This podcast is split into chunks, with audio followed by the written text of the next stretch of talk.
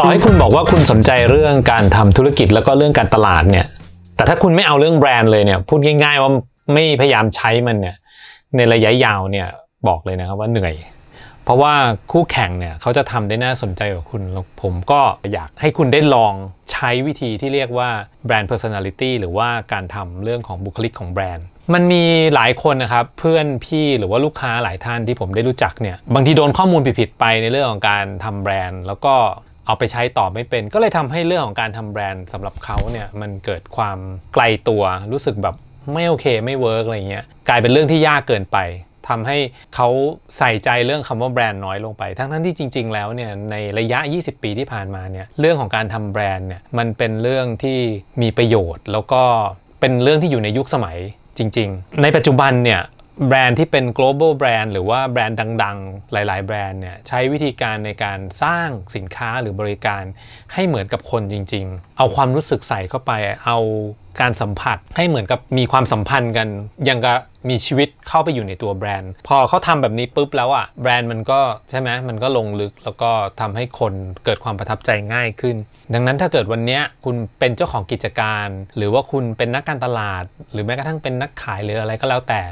แต่ว่าไม่เข้าใจคำว่าแบรนด์เนี่ยก็น่าเสียดาย วันนี้ก็เลยเชิญชวนเพื่อนๆทุกคนมาคุยกัน เรื่องของบุคลิกแบรนด์เนี่ยมันมีความสำคัญยังไง ที่จะทำให้ธุรกิจหรือบริการของเราเนี่ยเติบโตแล้วก็มีลูกค้าที่ชัดเจนมากขึ้นจริง ๆ จากประสบการณ์ผมเนี่ยวิธีการทำแบบนี้จริงๆ แล้วมันแยบยนต์กว่าการที่เราไปพูดตรงๆอีก มันทำให้เรามองเห็นกลุ่มลูกค้าเราได้ชัดเจนมากขึ้นสะท้อนคนที่สนใจ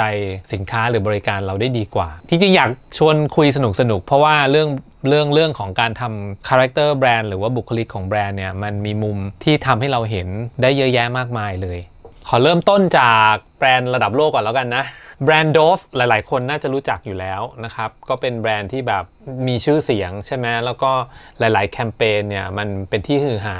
แบรนด์ Dove เนี่ยเป็นแบรนด์หนึ่งที่คนทำแบรนด์ส่วนใหญ่เนี่ยหรือนักทำโฆษณานักสื่อสารเนี่ยใช้เรียกว่าเป็นกรณีศึกษาเลยกก็เรียกว่าได้ เพราะว่าเขาสร้างแบรนด์ให้มันมีทัศนคติ สร้างแบรนด์ให้มีมุมมอง ซึ่งมันเป็นจุดอะไรที่แบบพูดตรงๆว่ามันลึกมาก แบรนด์โดฟเนี่ยพูดในมุมที่เขาเรียกอะไร เป็นความงามจากภายใน ซึ่งปกติแล้วแบรนด์ที่ที่เป็นเรื่องความงามส่วนใหญ่เนี่ย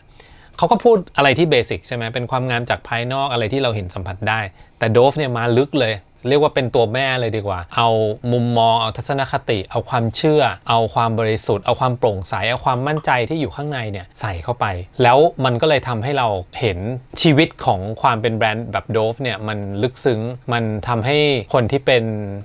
ลูกค้าหรือว่าเป็นผู้บริโภคเนี่ยเกิดความเลื่อมใสซึ่งอันเนี้ย Dove เนี่ยพูดง่ายๆว่าทำตรงนี้ชัดเจนมาก บุคลิกของแบรนด์ก็ ออกมาเรียกว่าเป็นแนวแบบบริสุทธิ์มีความเป็นฮีโร่จะเรียกว่าเป็น innocent hero ก็ได้ อันเนี้ยมันก็น่าสนใจแล้วก็ทำให้เราสามารถที่จะอินกับมัน แล้วก็เป็นลูกค้าที่คิดแนวทางแบบเนี้ยคล้ายกับ Dove แบรนด์ต่อไปที่อยากจะพูดก็คือแบรนด์ Apple นะครับ จริงๆก็เบื่อมาก Apple เนี่ย เป็นแบรนด์ระดับโลกที่ทุกคนเนี่ยจะยกมาเป็นกรณีศึกษา แต่ว่ามันก็ก็ก็จริง ๆ แล้วมันก็สำคัญนะ เราก็อาจจะต้องสังเกตเข้าไว้นิดนึงอะไรเงี้ยแบรนด์ Apple เป็นแบรนด์ที่สะท้อนความเป็นนักสร้างสรรค์ชัดเจนมากๆ ทุกคนเห็นอยู่แล้วความสร้างสรรค์ของ Apple เนี่ยมันลงกินลึกไปไม่ใช่แค่เรื่องของสินค้า มันไปจนถึงสตาฟมันไปจนถึงร้านค้าทุกๆ อย่างเลยที่เขาแสดงออก มันมีความเป็นผู้นำเทรนด์มันมีความเป็นมินิมอลมันมีบทบาทบางอย่างที่เรารู้สึกว่า ถ้าเราใช้แบรนด์แบรนด์นี้แม่งเท่ใช่ไหม แต่จริงๆ แล้วตอนเริ่มต้นน่ะแบรนด์ Apple เนี่ยไม่ได้สะท้อนความเป็นนักสร้างสารรค์นะครับ ตอนนั้นเขาพยายามจะบอกว่าเขาว่าเป็นนักล้มล้างนักปฏิวัติด้วยซ้ำเพราะว่าในก่อนหน้านี้คอมพิวเตอร์ที่เราคุ้นเคยมันก็จะเป็นภาษาอะไรที่ยากๆ ใช่ไหมเป็น PC ต้องป้อนโค้ดป้อนอะไรเขามาเพื่อที่จะให้ตลาดเนี่ยมันถูก kill ออกไป อันนั้นเนี่ยก็เป็นวิธีการในการสร้างกลยุทธ์ในการสื่อสารของ Apple ในช่วงแรก แต่ปัจจุบันเนี่ย Apple ก็เปลี่ยนตัวเองมาเป็นแนวแบบนี้แหละ สร้างสร้างสรรค์แล้วก็มีความหรูขึ้นมีความ luxury ขึ้น ถ้าเราอยากจะหาแบรนด์ที่มีความเป็นเทรนด์ด้วยมินิมอลเอ่อครีเอทีฟมีความเป็นเอ่อความเป็นสมัยใหม่ ความเป็นนักสร้างสรรค์ ต้องยอมรับว่า Apple เนี่ยทำ ทุกสัดส่วนแบบชัดเจนมาก แล้ววิธีการสื่อสารของ Apple มันเป็นอะไรที่โมเดิร์นฉะนั้นก็เราก็จำเป็นต้องเรียนรู้จากเขานะแล้วก็วิธีการใช้สัญลักษณ์ต่างๆ ของ Apple ที่เอามาสื่อทั้งในเรื่องของสินค้าหรือบริการน่ะผมว่ามันทำให้เราเข้าใจบุคลิกในตัวตนของสินค้าบริการแบบ Apple ได้ดีมากๆนะบางทีมันก็ดูหยิ่งๆนะ แต่เราก็ชอบใช่ไหมเพราะว่าเวลาเราใช้สินค้า Apple แล้วเรามีความรู้สึกเหมือนแบบตัวเราเท่ไปด้วย อันนี้เป็นเรื่องของตัวตนของแบรนด์ที่เขาลึกซึ้งแล้วก็แบบไปถึงจุดนั้นแบบได้แบบทุกจุดเลยเนาะตั้งแต่สมัยก่อนที่สตีฟ จ็อบยังอยู่ ก็จนมาถึงปัจจุบันถึงแม้จะเปลี่ยนเป็น Tim Cook แล้วแต่ความสร้างสรรค์ แล้วทุกวันนี้ก็มีความเป็น luxury เข้าไปอีกเนี่ยมันยังไม่จืดจางลงไปเลย จริงๆ มีอีกเรื่องหนึ่งที่น่าสนใจในเรื่องของการสร้างบุคลิกแบบ Apple นะครับ เพราะว่า Apple เนี่ยเขาทำให้เราเห็นเรื่องของการมีคาแรคเตอร์ใหม่ๆ ซ้อนเข้ามา อย่างเมื่อก่อนตอนเริ่มต้น Apple ก็ไม่ได้เป็นแบรนด์ที่ใช้ความคิดสร้างสรรค์นะ ตอนนั้นเหมือนแบบมันมีแบรนด์ PC ใช่ไหม Microsoft อยู่หรืออะไรเงี้ย Apple ก็เข้ามาเพื่อที่จะแบบสู้กับ PC ก็มีเป็นลักษณะแบบว่าเป็นผู้ท้าทาย ผู้ท้าชิง เป็นแบรนด์แบบปฏิวัติวงการอะไรอย่างเงี้ยนั้น ความแรงของการที่แบบเราเป็นแบรนด์ที่เป็นแบรนด์ใหม่เนี่ยเขาใช้จุดนั้นเป็นจุดที่แบบว่าสู้คู่ต่อสู้มากกว่าเรื่องของการคิดสร้างสรรค์เนาะจนกระทั่งแบรนด์ PC หรือว่าแบรนด์ที่เป็นคู่แข่งเนี่ยมันเริ่มบางลงไปเนี่ยเขาก็เน้นเรื่องของความคิดสร้างสรรค์เน้นเรื่องของการเป็น luxury เข้ามาเยอะขึ้น อันต่อไปที่อยากคุยก็เป็นแบรนด์ที่ชื่อว่า PayPal นะครับ PayPal เนี่ยเป็นแบรนด์ที่จริง ๆ แล้วมาในยุคแรก ๆ เลยของแบรนด์สตาร์ทอัพที่ต้องการที่จะแบบเข้ามา disrupt ธุรกิจเดิมๆ เพราะว่า PayPal มันเป็นธุรกิจด้านการเงินใช่ไหมฉะนั้นการที่เขาประกาศตัวให้รู้เลยว่าการเงินในยุคใหม่ที่ไม่ต้องเป็นเงินสดแล้วเนี่ยแต่ไม่ต้องใช้ธนบัตรเนาะแต่เป็นการโอนเป็น digital money เนี่ยเขา จะต้องเข้ามาแทนให้ได้อะไรเงี้ยเพราะฉะนั้นมันก็เป็นอารมณ์ประมาณแบบคาแรคเตอร์แบบฆ่าของเดิมอะ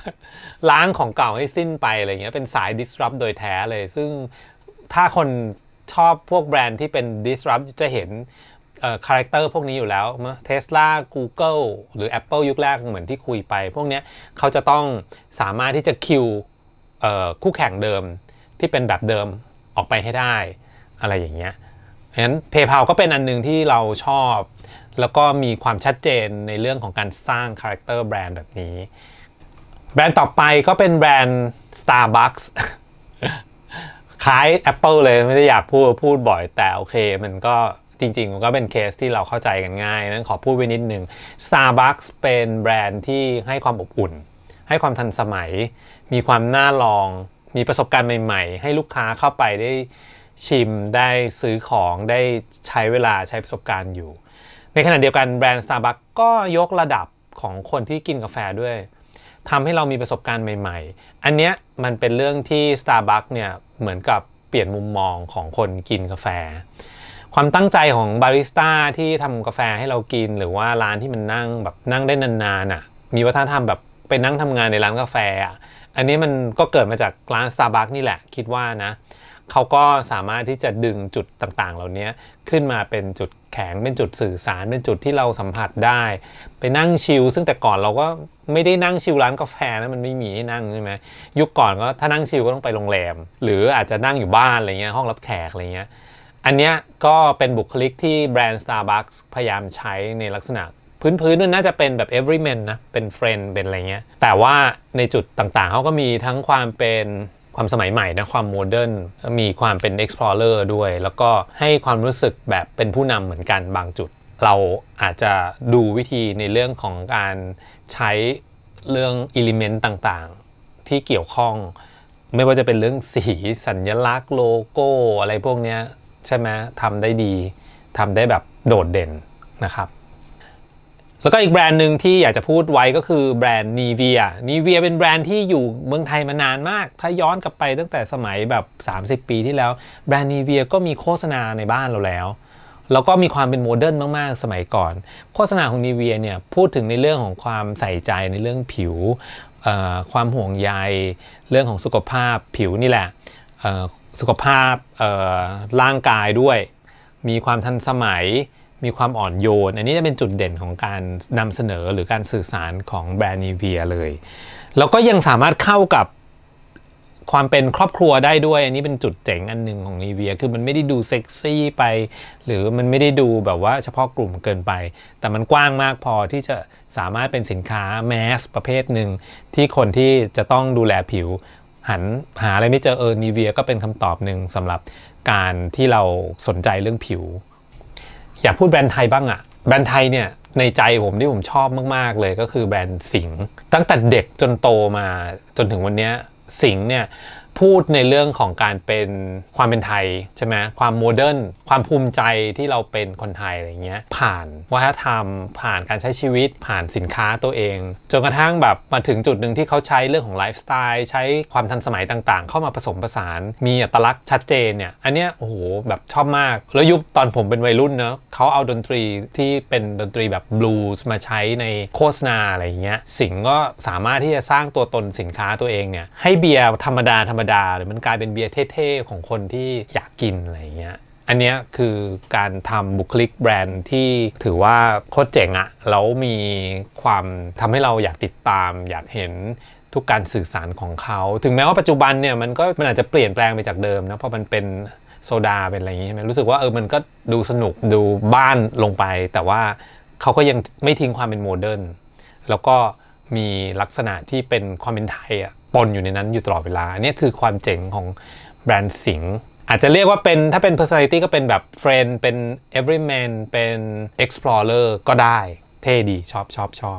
แบรนด์ไทยอีกอันหนึ่งที่ชอบก็คือแบรนด์บาร์บีกอน